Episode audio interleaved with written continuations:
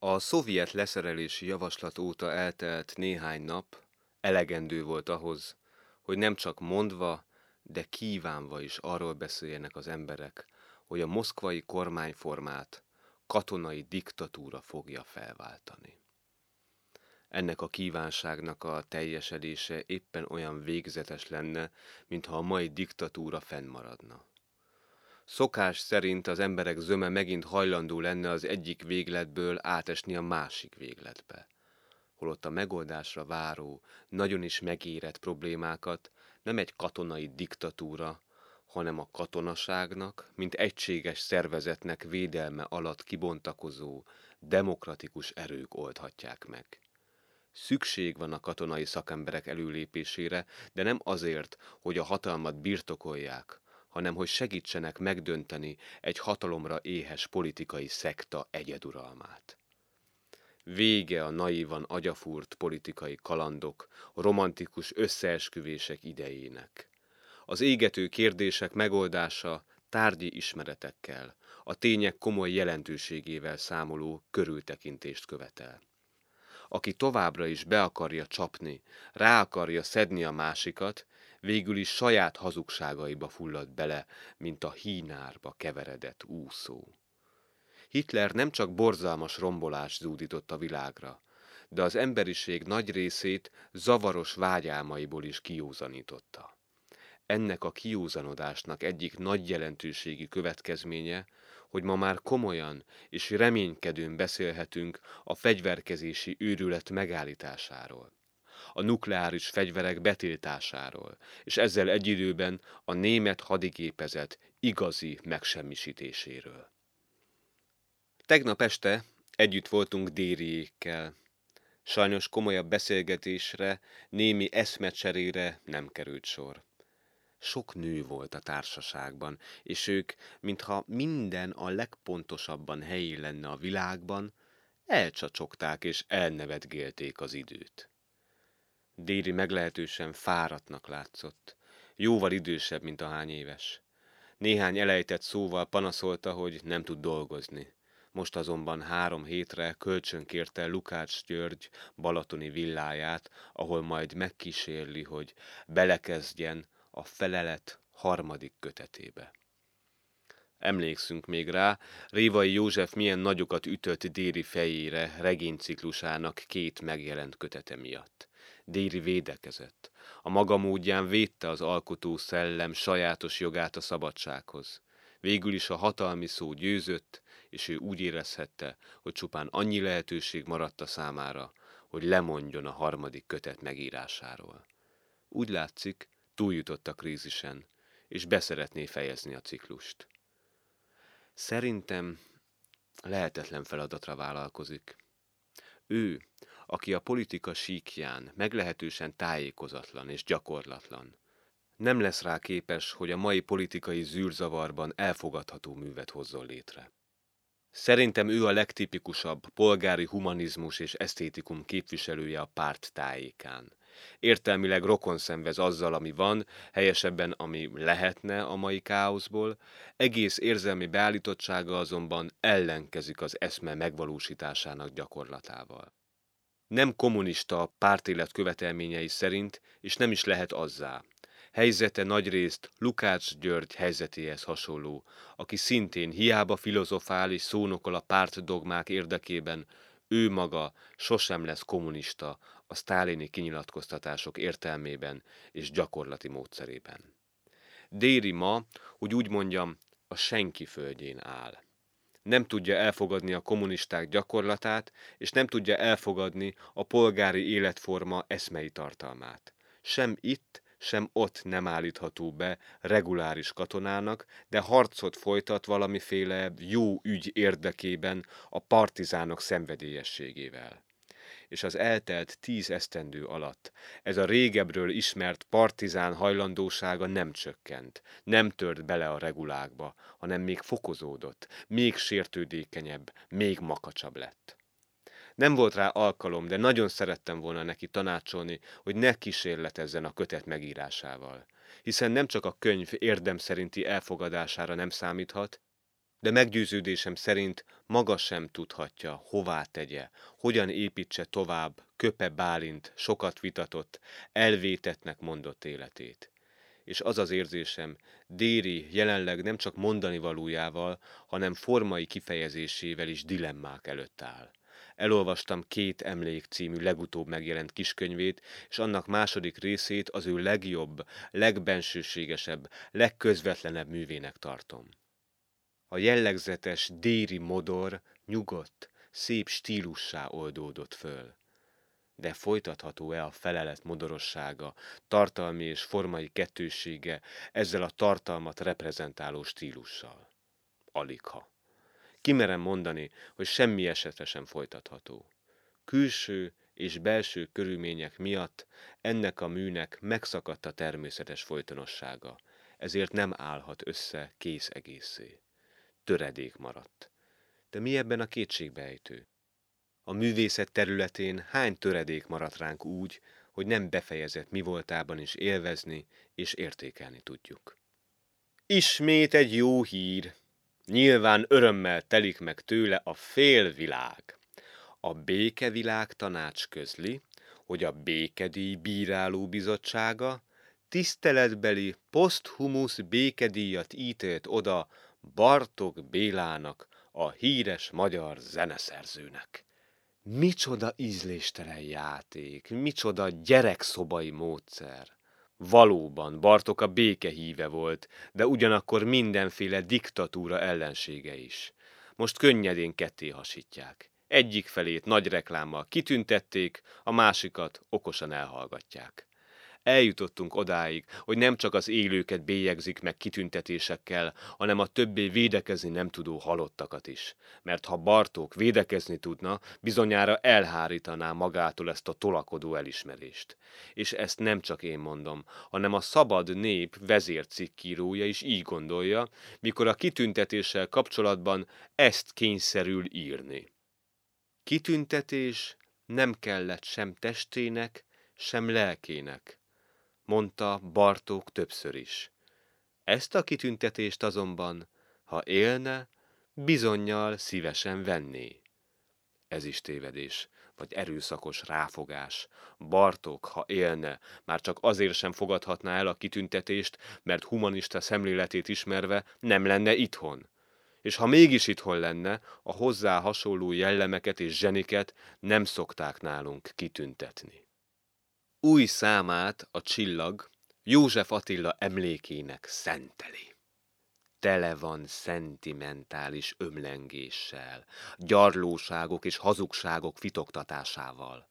Minden hiú tehetségtelenség jogosnak érzi, hogy néhány összekapart sor alatt saját nevét az olvasó orra elé tolja ez már nem elismerés és dicséret, hanem meggyalázása egy valóban kiváló, de védekezni már nem tudó szellemnek. Mivel érdemelte ki József Attila, hogy így mutogassák és kiárusítsák? Mint minden alkalommal, úgy ebben az esetben is, holmi a roham kampány formájában túllendülnek a célon. Amit hasznosítani szeretnének, haszontalanná nyomorítják, az iskolai tanulók például már nem csak takargatva érzik, de nyíltan ki is merik mondani, hogy érdektelennek tartják, és unják József Attila költészetét, illetve azt a néhány versét, amit annyira túlméretezett hűhóval iparkodnak a fejükbe töltsérezni.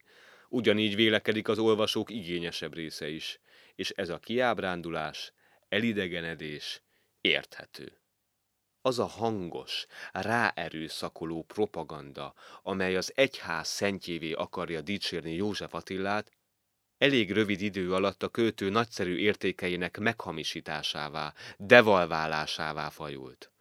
Ha így folytatódik a kultúrélősdiek garázdálkodása, József Attila költészetét nem csak az olvasók unják el, de a fiatal költők sem ismerik fel benne a követésre méltó úttörőt és példaképet rövidesen és törvényszerűen a könnyen érvényesülni akaró és tehetségtelen biblia magyarázók martaléka lesz. József Attila köztudomásúan kívánta az elismerést, a megbecsülést, hiú és gőgös volt, de nem kisebb mértékben esztétikailag érzékeny. Tehetségében magabiztos is volt, és valószínű, ha tiltakozhatna költői értékeinek félremagyarázása, társadalom szemléletének meghamisítása ellen, a maga ismert türelmetlenségével, konokságával tiltakozna is. Sajnos a halottaknak mind a gonosz dicséreteket, mind a gonosz rágalmakat szó nélkül tűrniük kell. De hol vannak a művelt kritikusok, a koncepciózus kultúrpolitikusok, akik a tehetetlen halott helyett költészetének értékelését és védelmezését elvégeznék? Öt-hat éves tél után, mintha az igazi tavasz első szellő hullámai úsznának a levegőben. Az erjedő föld, a sarjadó füvek, a rügyező fák édes fanyarillatát érezzük.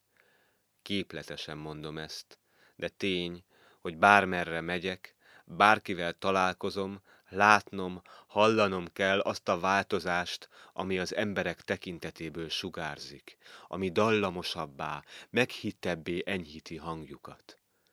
Úgy tűnik, mindez az osztrák békeszerződés aláírásának következménye. A mi kis országunkra nézve egyelőre semmi közvetlen jelentősége nincsen, s mégis az emberek mintha már nem csak hinnék, remélnék, de tudnák is, hogy az a politikai hullám, diplomáciai tevékenység, amely Ausztria létproblémáját megoldotta, nem csak lezárása, hanem kezdete is valaminek. A húrt nem lehet tovább feszíteni. Az új háború kirobbantása nem csak a megtámadott, hanem a támadó szemszögéből is az emberiség élethalál kérdésévé lett. Tíz év óta ma fenyeget bennünket legkevésbé egy új háború kirobbantása. De a még mindig gyűlölet propagandával átszűd béketárgyalások sem oldhatják fel a bizalmatlanság és a hatalmi versengés légkörét.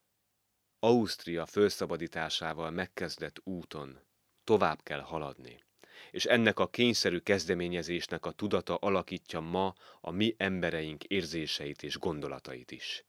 Úgy remélhetjük, visszaút nincs.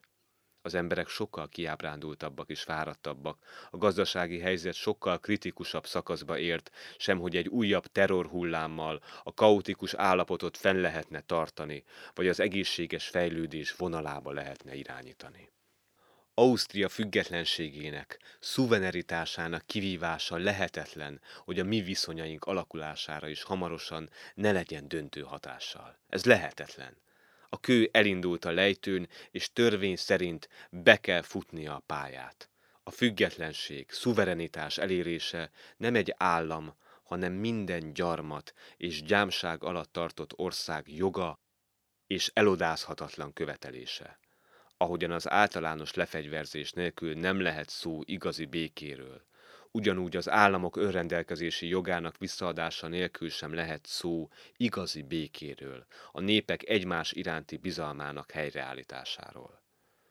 Az öt-hat éves tél után bármerre megyek, bárkivel találkozom, látnom és hallanom kell, hogy az emberek már nem csak hiszik, remélik, hanem tudják is, hogy a húrt nem lehet tovább feszíteni. És amit meg kell adni Péternek, azt Pának is meg kell adni. Szandaiék voltak nálunk az este. Kint cudarul viharosra fordult az idő, tovább kellett maradniok, mint ahogyan gondolták. A nemzetközi és a magunk politikai kérdései után a művészet szabadságáról és még inkább a művész társadalmi szerepéről, felelősség tudatáról beszélgettünk nők is voltak a társaságban, és így csak érthető, hogy a művész és a művész feleség nehéz problémája is felvetődött. A művész feleségek általános véleménye, hogy nehéz sorsot vállaltak magukra, nem egyszer úgy érzik, mintha mártíromságra lennének ítélve. Szandaival körülbelül egy nézetet vallottunk, nem a nők panaszaival szemben, de helyzetük értelmezésére vonatkozólag. Valóban, minden más asszony szerepétől, társadalmi jelentőségétől, a művész feleségek helyzete megkülönböztetett, és több hivatástudatot, áldozathozatalt kíván meg. A polgári feleség sokkal színesebben, sokkal kevesebb gátlással érvényesítheti női mi voltát. Megváltoztathatatlan tulajdonságuk a nőknek, hogy akkor érzik magukat a legboldogabbnak, ha nemiségükből eredő vonzó erejük mennél teljesebben érvényesül. Kedves játékszerek, ellenállhatatlan szeretők és zseniket, hősöket, vagy legalábbis erős, jó pénzt kereső férfiakat szülő anyák szeretnének lenni. Részükről legtöbb esetben a férj arra való, hogy kielégítse vágyaikat, segítse beteljesíteni természet megszabta sorsukat. Hiába durva, hetvenkedő, zsarnoki pózban tetszelgő a férfi, a nő mégis úgy érzi, ő a kis közösség központja, végeredményben az ő jóságán vagy rosszaságán múlik a családi élet boldogsága vagy boldogtalansága. És hogy ez így van, ebben csak az elvakultan gőgös vagy kimondottan együgyű férfiak kételkedhetnek. A művész feleségnek sok minden női kiváltságáról le kell mondania nem lehet az egyetlen és legkedvesebb játékszer, nem lehet az ideális szerető, nem lehet a csodálat glóriájával díszített anya. Annál az egyszerű oknál fogva nem, mert a művész életereje, vágya, akarata sokkal inkább egy pontra, művészetének szolgálatára és tökéletes megvalósulására irányul, sem hogy a nő birtoktárgyává lehetne, szigorú és önző fennhatóságát elbírja. A nő a művész életében csak a másodhegedűs szerepét töltheti be. Első helyen a művészete áll. Testben, lélekben, ennek a nem kevésbé veszedelmes démonnak van alárendelve. Csak is az alkotás kényszerének engedelmeskedhet teljes odaadással. Az a művész, akit a nő iránti hódulat kielégít, akit a szexuális ösztön elszakíthat alkotó mániájától, idegen végzet útjára téved. Élete elveszti központi magját, pályájának felfelé vezető íve befejeződött. Lehet belőle rendes férj, gondos családapa, de alkotó mesterré sose válhat. A művész minden társadalmi bűnét művészetéért követi el. Minden erénye művészetében nyer formát és társadalmi értéket jelentő kifejeződést.